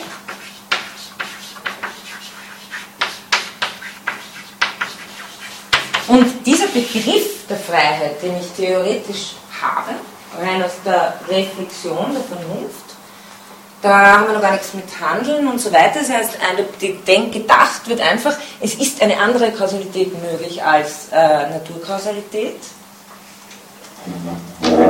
Dieser Begriff der Freiheit ist nichts anderes als mal denkbar. Punkt. Ende. Kritik der reinen Vernunft. Und äh, Jetzt sagt er, okay, da redet er von diesem Interesse, das, dem, äh, das den Ideen der Sittlichkeit anhängt und sagt, ja klar, also Interesse muss immer sein, ein Interesse nehmen an etwas, weil sonst wäre es natürlich schon wieder äh, etwas Passives, etwas Heteronomes. Und dieses Sollen ist ja eigentlich ein Wollen. Und dann ähm, sagt er, es, es könnte sein, das mit dem Ganzen aber, wir haben noch immer nicht bewiesen, warum das Ganze eigentlich äh, jetzt wirklich gelten soll. Also warum dieses ganze Gesetz, woher das irgendwie seine, seine Gültigkeit nehmen soll. Er sagt, ähm, da es scheinen soll, setzten wir in der Idee der Freiheit eigentlich das moralische Gesetz, nämlich das Prinzip der Autonomie des Willens selbst nur voraus und könnten seine Realität und objektive Notwendigkeit nicht für sich beweisen. Das heißt, was können wir, was können wir denken? Er sagt aus dem Begriff der Freiheit, das ist die, äh, ja, das sage ich später. Aus dem Begriff der Freiheit äh, können wir die Autonomie denken, das ist nichts anderes als sozusagen auch die Selbstexplikation. Also wenn ich nicht durch ein, wenn nicht, nicht durch ein anderes verursacht werde, das zweite Modell der Kausalität ist nicht Verursachen durch ein anderes, sondern Selbstverursachen. Kausalität durch Freiheit versus Kausalität der Natur. Und nichts anderes ist ja Autonomie. Also, okay, klar. Aber habe ich damit schon irgendwas darüber gesagt, dass das auch, also über die Realität, eben Ihre Frage, und gibt es das jetzt auch? Ja? Ähm, und dann, also da, da wird er, sagt er noch deutlicher, warum denn die Allgemeingültigkeit unserer Maxime ähm, die einschränkende Bedingung unserer Handlung sein müsse, worauf wir den Wert gründen und wie es zugehe, dass der Mensch dadurch allein seinen persönlichen Wert zu fühlen glaubt. Also das alles haben wir in der ganzen Grundlegung eigentlich noch nicht bewiesen, sondern nur äh, sowas wie eine Selbstexplikation, wenn man weiß, was die Pflicht ist, dann ergibt sich das daraus. Und dann sagt er, äh, da geht es um einen, das könnte Zirkel sein. Und versucht er zu erklären, warum es kein Zirkel ist. Und ähm, das ist auf den Seiten BA 105 bis äh, 107 wo dann diese Möglichkeit, dass wir uns selber, wenn wir uns erscheinen, immer nur als naturkausal bestimmt selbst erscheinen. Also wir können von uns selber auch nicht sagen, ob wir äh, jetzt jemals frei sind, wenn wir uns selber betrachten. Wir können nur, wir können nur unter dem Anspruch stehen. Und das ist der Vorrang der praktischen Vernunft vor der theoretischen. Und letztendlich, ich meine, ich lasse die äh, Katze aus dem Sack gleich werkübergreifend. Ähm, letztlich liegt die Lösung für das Problem im Paragraph 7 der Kritik der praktischen Vernunft.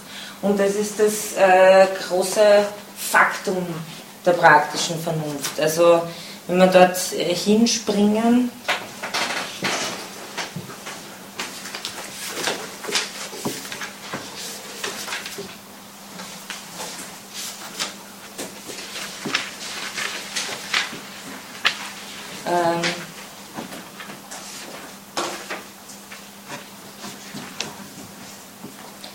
es ist äh, in der Anmerkung.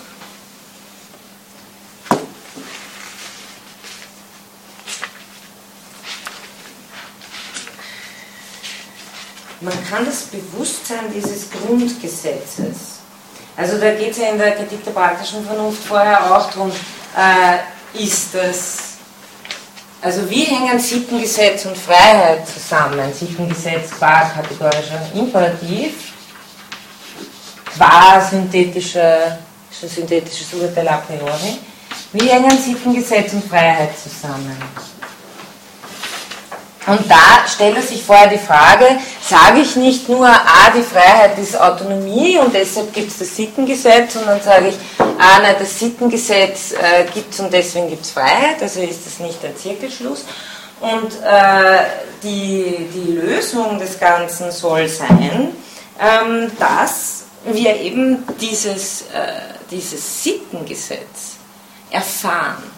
Und das finde ich ja eine ziemlich äh, spannende Sache im Grunde, weil es ist da nicht die Rede von einem empirischen Erfahren im Sinne dessen, wie wir sonst äh, Dinge in der Welt erfahren. Trotzdem wird es schwer sein, das nicht als einen Erfahrungsbegriff zu verstehen. er sagt, man kann das Bewusstsein dieses Grundgesetzes ein Faktum der Vernunft nennen weil man es nicht aus vorhergehenden Datis der Vernunft, zum Beispiel dem Bewusstsein der Freiheit, denn dieses ist uns nicht vorher gegeben, herausvernünfteln kann, sondern weil es sich für, selbst, für sich selbst uns aufdringt, als synthetischer Satz a priori, der auf keiner, weder reinen noch empirischen Anschauung gegründet ist, ob er gleich analytisch sein würde, wenn man die Freiheit des Willens voraussetzte wozu aber als positiven Begriff eine intellektuelle Anschauung erfordert werden würde, die man hier gar nicht annehmen darf. Doch muss man, um dieses Gesetz ohne Missdeutung als gegeben, Phänologen freuen sich, wenn sie es lesen, anzusehen, wohl bemerken, dass es kein empirisches, sondern das einzige Faktum der reinen Vernunft sei, die sich dadurch als ursprünglich gesetzgebend Sigolus Cubio ankündigt. Du wolltest, ja. ja? Jetzt wäre für mich die Frage, ähm, was ist jetzt dieses Grundgesetz? Ist es jetzt der kategorische Imperativ oder das, was anhand des kategorischen Imperatives gefunden werden soll? Also ist. Mm, ja, mir ist das manchmal auch nicht klar, aber da lese ich es eindeutiges kategorischen Imperativ. Also wenn das Gesetz scheint, es ist eigentlich, es scheint mir schon immer der kategorische Imperativ obwohl aber, aber man sucht schon trotzdem noch ein anderes Grundgesetz. Also irgendwie hat er schon ein Gesetz gefunden, das ist der kategorische Imperativ, ja, aber der soll letztlich normal. dienen dafür, noch ein anderes Grundgesetz naja, das, na, vielleicht, also das Gesetz ist schon der kategorische Imperativ, das andere ist, was man damit findet, sind die Zwecke. Okay. So, vielleicht, ja. Das, was man damit findet, ist das, was man wollen kann und wollen soll, Ja. Aber trotzdem ist doch im kategorischen Imperativ die Suche nach einer verallgemeinbaren äh, Maxime begeben. Ja, der, also ist nicht der leistet Aspekt, sozusagen diese Arbeit. Ja, ja, ja. Insofern wird für mich Aber zumindest der Gesetzescharakter, diese, Max, diese verallgemeinerte Maxime, die gesucht wird. Mhm. Aber also ich, mir, mir scheint schon, dass was er hier als Sittengesetz meint, ist wirklich der kategorische Imperativ. Und jetzt, also ich glaube, Sie kennen das eh alle, aber falls es wer noch nicht kennt, das ist eh uralt, aber nach wie vor finde ich großartig, als, als wirklich eine ganz genaue Sekundärliteratur von Louis Whiteback.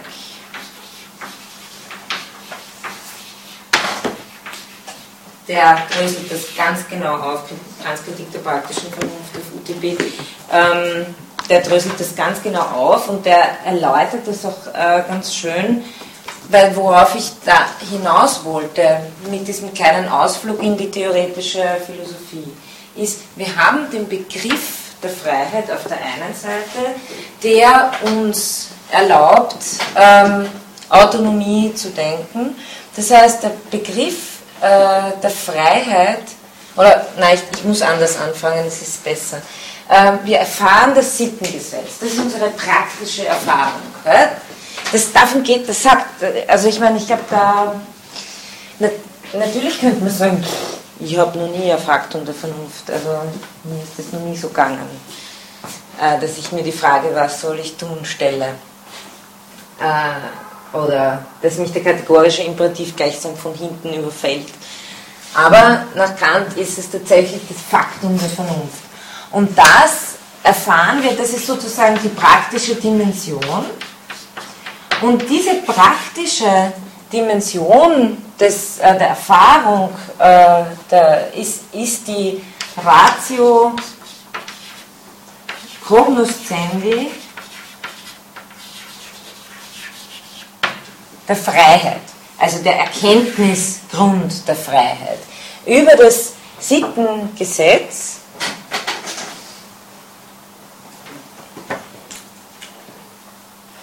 folgere ich, dass ich frei sein muss. Warum? Weil er ja sagt, jedes Wesen, das unter der Idee der Freiheit steht, äh, handelt, das muss es auch, äh, das ist frei. Das ist praktisch als frei zu betrachten. Das heißt, das Sittengesetz ist die Ratio cognoscendi der Freiheit. Das ist die eine Seite der Begründung und die Freiheit, die habe ich ja als theoretischen Gedanken schon. Die Freiheit, die gleichzeitig Autonomie heißt, die aus der theoretischen Vernunft kommt, ist die Ratio Essendi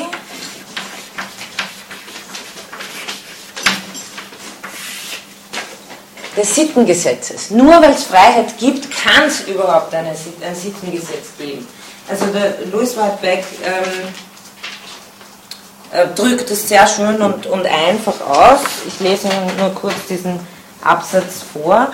Während das moralische Gesetz, weil die Frage ist, was ist überhaupt die Deduktion? Also wie kann man das überhaupt beweisen?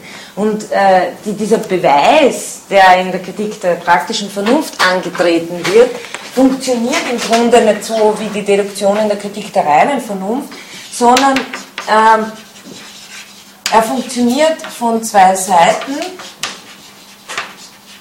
Also nicht so, dass es ein Zirkel ist, sondern sagt, das Sittengesetz ist praktisch, das erfahren wir und die Freiheit, theoretisch, von der haben wir einen Begriff, ergo, deswegen gibt es das.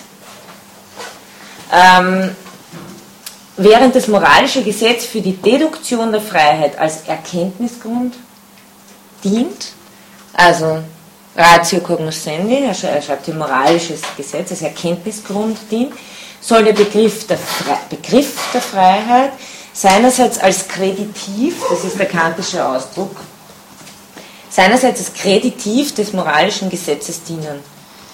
Diese Rolle kann er spielen, weil er unabhängig beglaubigt ist dies allein bewahrt Kant vor dem Zirkel von der Freiheit auf das moralische Gesetz und vom moralischen Gesetz auf die Freiheit zu schließen. Also ich glaube, moralisches Gesetz, Sittengesetz ist, ist dasselbe. Die unabhängige Beglaubigung des moralischen Gesetzes, dieses ist die Ratio cognoscendi der Freiheit, ist das Faktum der reinen Vernunft. Also die unabhängige Beglaubigung des moralischen Gesetzes ist das Faktum der reinen Vernunft. Dafür brauche ich sozusagen keinen Freiheitsbegriff, aber es ist die Ratio cognoscendi der Freiheit.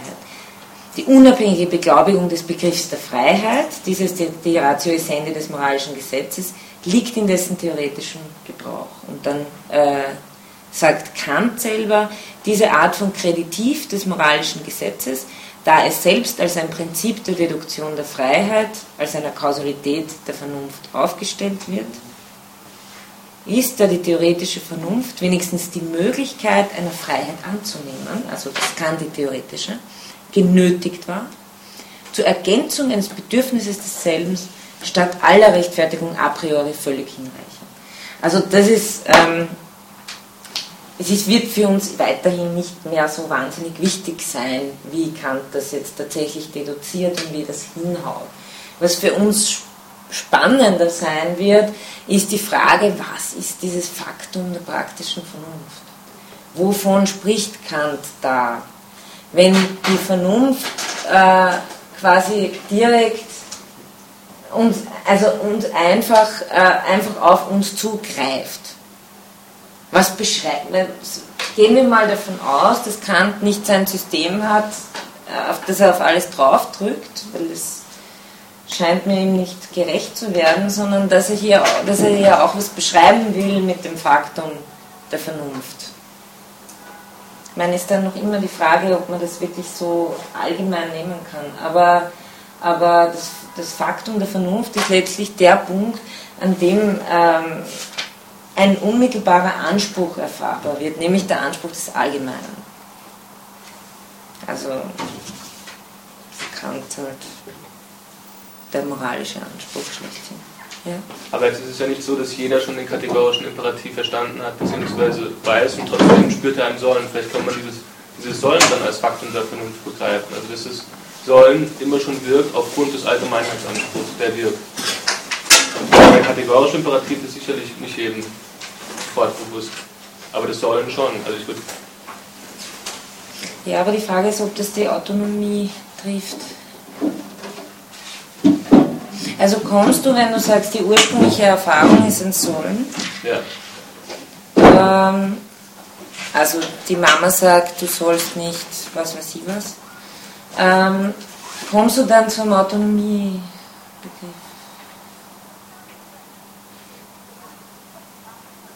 Das weiß ich jetzt nicht. Ja. Mm. Er sagt einfach, er sagt, er sagt über dieses Fakt, er lässt sich ja nicht wahnsinnig äh, groß aus über dieses Faktum der Vernunft. Er sagt, denn reine, an sich praktische Vernunft ist hier unmittelbar gesetzgebend. Der Wille wird als unabhängig von empirischen Bedingungen, mithin als reiner Wille durch die bloße Form des Gesetzes als bestimmt gedacht.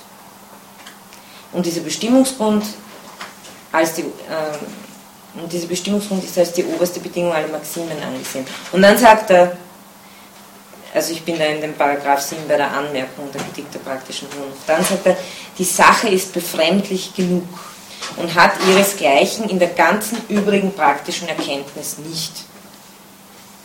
Denn der Gedanke a priori von einer möglichen allgemeinen Gesetzgebung, der also problematisch ist, wird, ohne von der Erfahrung oder irgendeinem äußeren Willen etwas zu entlehnen, als Gesetz unbedingt geboten. Also da sind wir, so, da sind wir sozusagen beim, beim Clou der reinen, also der reinen praktischen Vernunft angekommen. Dass einfach im Grunde gesagt wird, Vernunft ist praktisch. Und er sagt in der, in der Grundlegung, ich meine, das ist ja eh ganz gut, dass die Bücher da hintereinander äh, drinnen sind in der Surkamp-Ausgabe, weil es wirklich ein direkter Übergang ist.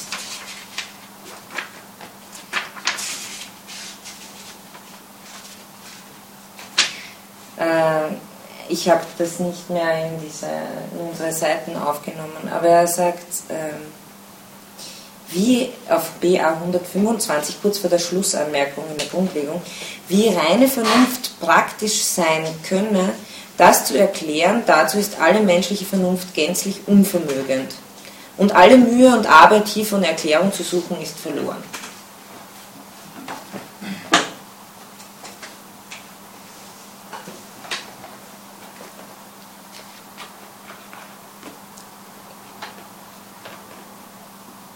Alles plausibel? Oder ist das alles gar nicht mehr plausibel?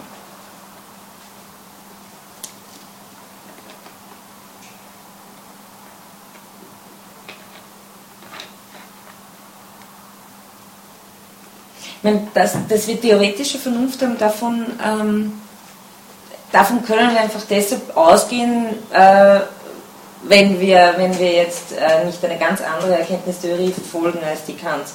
Aber wenn wir jetzt die theoretische ähm, Philosophie mitmachen, dann können wir davon ausgehen, dass wir Vernunft einfach haben, weil die Welt weil, weil wir eine, eine Welt haben, sprich geordnete Natur, die nach Gesetzen funktioniert und so weiter, das verweist darauf, dass hier immer schon etwas am Werk ist, das äh, die Affektion strukturiert. Heißt, wir haben ein Vermögen diesbezüglich, das, Gesetz, das für Gesetzmäßigkeit zuständig ist. Aber dass sich das auf unser Handeln, also dass das passiert, dass dieses Vermögen der Gesetzmäßigkeit von sich selbst her sich einschaltet und sagt, deinen Willen will ich auch bestimmen, liebes Wesen. Ähm, das ist sozusagen das erkannt, dass, warum das so ist. Darüber, oder, ja, es ist zwar so, sagt er, aber warum, das können wir uns niemals erklären.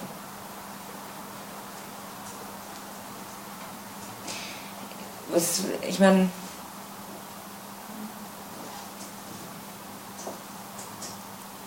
die Gegenfrage wäre, äh, müssen wir das überhaupt alles so denken? Ja? ja?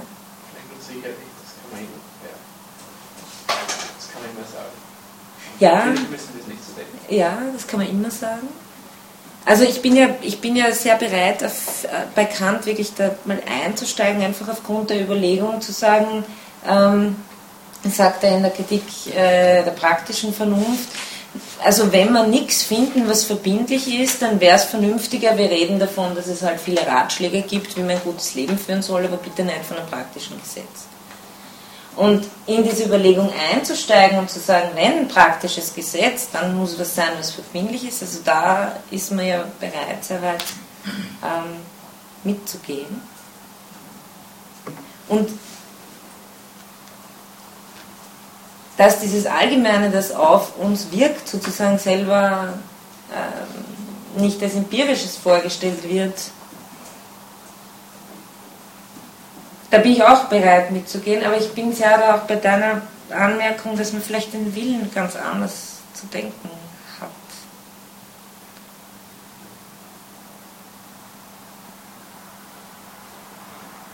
Also dass der, das, das, das Handeln und sich zu einer Handlung bestimmen eben nicht bloß äh, wie wenn jetzt aus, aus sozusagen aus der formalen, aus, aus, meiner, aus meiner formalen Existenz was zugreift und dann den Knopf drückt und mich zum Handeln lässt.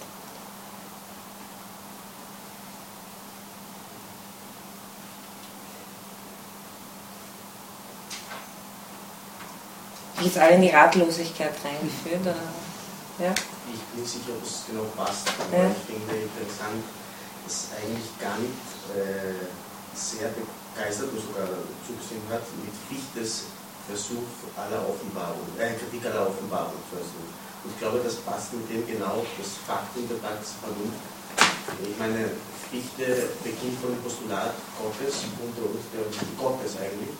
Und da führt es sich zu diesem, äh, zu dem Begriff der Offenbarung. Und äh, naja, da versucht er alles zu erklären und da und er untergibt den ganzen, meiner Meinung nach, irgendwie den Kant um und will mit diesem Prinzip der praktischen Vernunft auch theoretische Vernunft bestimmen.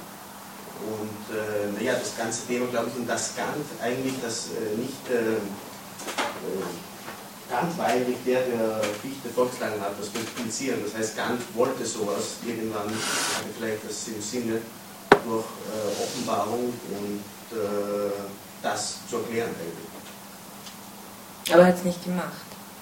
Also ich glaube schon, dass er das, also ich meine, da, ich bin zu wenig, kenne mich zu wenig aus mit Fichte. Ähm, und natürlich, also alles, was danach Kant gekommen ist, ist der Versuch, die ganzen Brüche, die es bei Kant gibt, äh, konsequent äh, entweder zusammenzudenken oder ganz woanders anzufangen so Schelling und äh, Fichte und Hegel. Ähm, ich habe immer die Sympathie bekannt für den Ansatz, weil er vor etwas stehen bleibt und sagt, da geht's, da kann ich nicht mehr weiter. Also diese Sympathie habe ich auch für ähm, das, äh, den, den Gedanken des Faktums der Vernunft. Als eine, äh, die, die Frage wäre nur, was, was, was erfahren wir hier tatsächlich oder was lässt, lässt sich das als allgemeine Erfahrung veranschlagen. Ja, ein bisschen weg vom Kant, aber im Kant, mhm. weg vom Kant als Person oder so.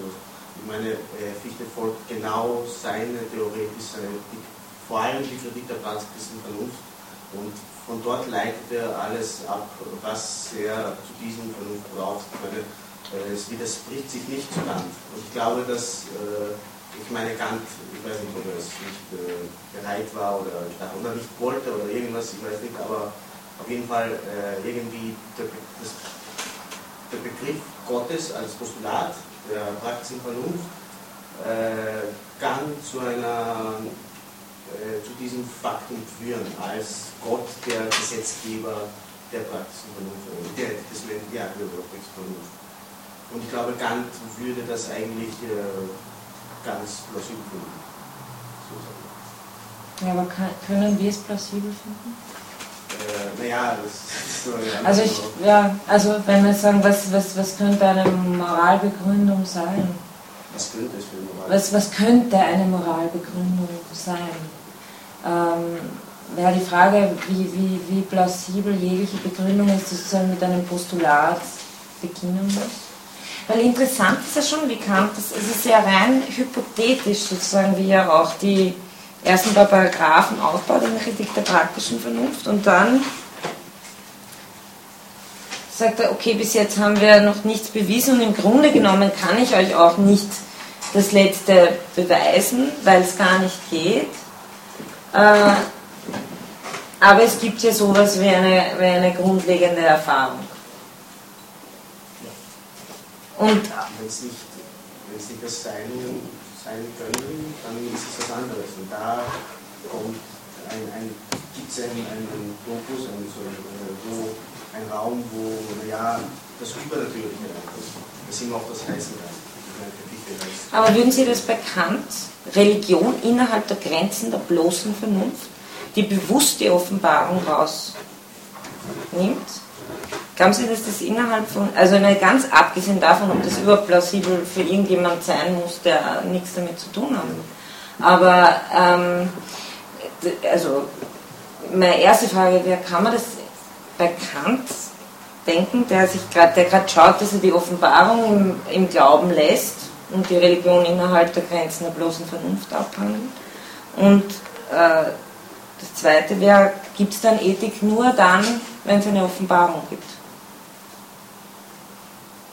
Naja, für Fichte so und für Kant vielleicht, aber andererseits, ich glaube, man kann auch Kant einfach so in Ruhe lassen, wie er ist, mit seinen Brüchen und Rissen und so. Ich meine, äh, für, es gibt auch, ich meine, ich denke, das ist auch vielleicht die, die ganze Basis der Subjektivität und der Freiheit, ist genau dieser Riss und das ist interessant, äh, finde ich interessant, Problem, dass Kant genau seine Brüche letztendlich sind, was zählt, was zählt für, für, für Freiheit, für Subjektivität und naja, dieser zwischen Phänomenon und Nomenon und das alles, das, das muss nicht einfach. Und das ist vielleicht dann weitgehend jetzt Heideggers äh, Problem mit Kant und naja, und dann Problem von Heidegger, dass er mit der Einbildungskraft und das Ganze, dass, dass dieses dieses äh, Hasen und dieses, diese, diese ja, Buch äh, einfach ähm, irgendwie, naja, erklären, wie das Sein auf der Zeit kommt. Das, das, das interessiert Kant nicht und, äh, und deswegen kann er auch äh, ja, Freiheit richtig äh, basieren. Mhm. Ja, das werden wir dann irgendwie noch sehen, was der Heidegger dazu zu sagen hat. Ja. Ja.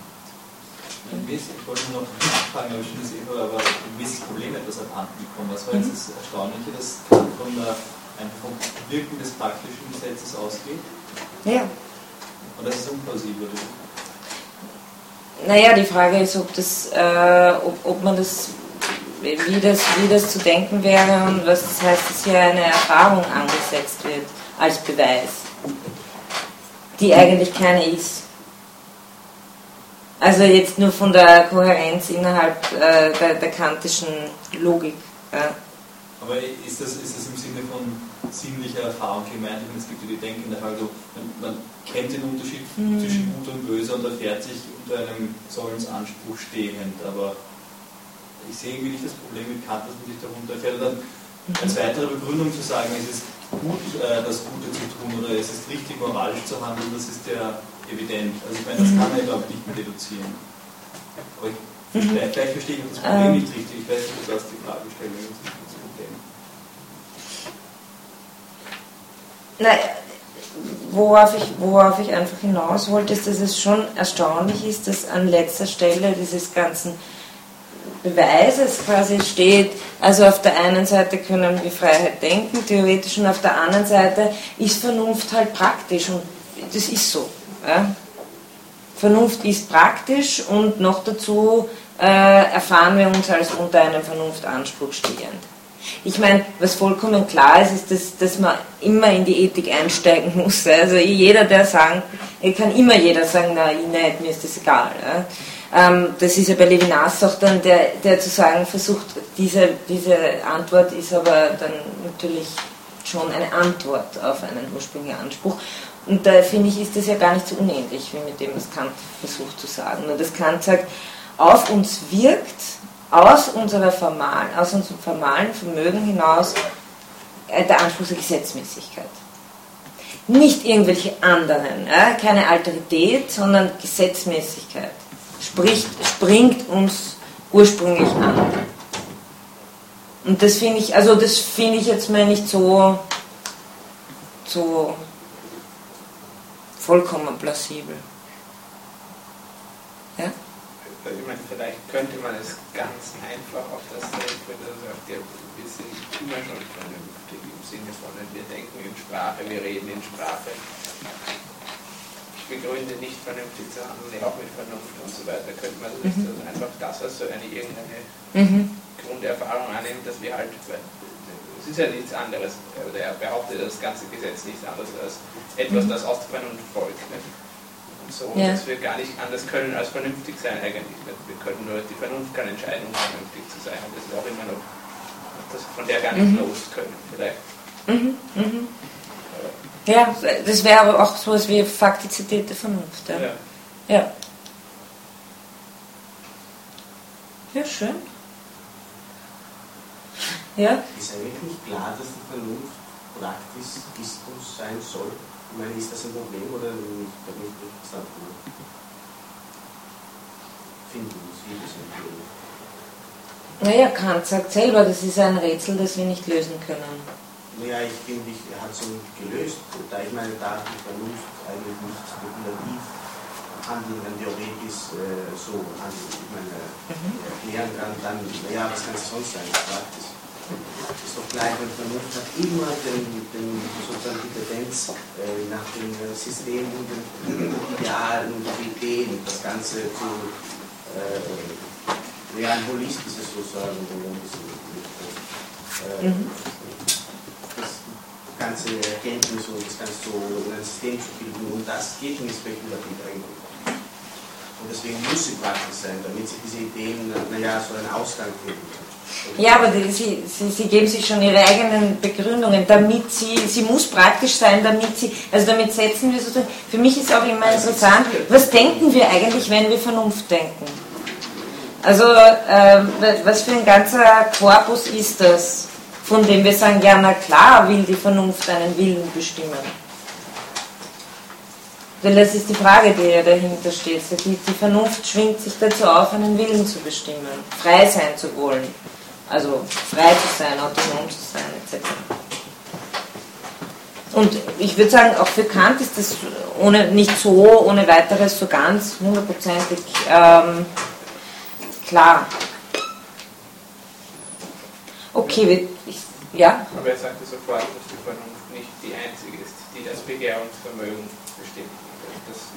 Ja, na, was ich eher so interessant finde, ist, dass die Vernunft selber ein Begehrungsvermögen ist offen, oder also ja, selber begehrt. Ja, ja. ja also das finde ich irgendwie ein, eine, eine, eine spannende Figur an dieser ganzen Vernunft selbst. Äh, und da sind wir ja noch nicht bei, also bei, bei, bei Kant ist, ist es nicht keine, keine hegelische Vernunft, die sich da durch die, durch die Welt durchentwickelt und durch die Erscheinungen, sondern eine eine anders gedacht, aber doch eine eben, die, die, die, die begehrt, nämlich sich selbst. Und ja, also wahrscheinlich, wahrscheinlich haben sie eh recht, es reicht einfach, oder sie auch, dass man sagt, okay, na, ist so, wir sind vernünftig und okay. Ähm, wir sind über der Zeit, wir brauchen eine Viertelstunde Pause. Ähm, ja, wir, wir werden das nächste Mal dank Ihrem Referat uns in Husserl hineinbegeben. Können Sie mir nur ganz kurz verraten, wie Sie das, äh, wie, wie lang circa und ob Sie zweimal was machen oder einmal oder wie, wie Sie das vorhaben? Ah, das weiß ich noch gar nicht so genau. Okay. Also, also mindestens, mindestens ein Video, das zehn Minuten geht. Mhm. Und ich habe es halt so geplant, also das wäre wirklich dann quasi das Impulsreferat. Mhm. Und falls ich dann nicht wirklich was entwickle, könnte ich dann eventuell auf andere Videos zurückgreifen, die die Kernthesen nochmal herausarbeiten, sodass okay. wir dann sicher gehen können, dass wir alle das Gleiche mitnehmen an, an Grundkenntnissen aus den mhm. Texten. Äh, aber das kann man dann, glaube ich, ziemlich gut abstimmen, einfach je nach Bedarf. Okay, perfekt. Ähm, ja, weil das nächste Mal möchte ich noch mal ein bisschen noch auf diese Struktur, das letzte Mal dieser praktischen Vernunft der ersten sieben Paragraphen nochmal eingehen, ohne mich groß auf das Wunder des Faktums zu stützen ähm, und dann, dann direkt in die, in die Kritik von Husserl. Okay, vielen herzlichen Dank.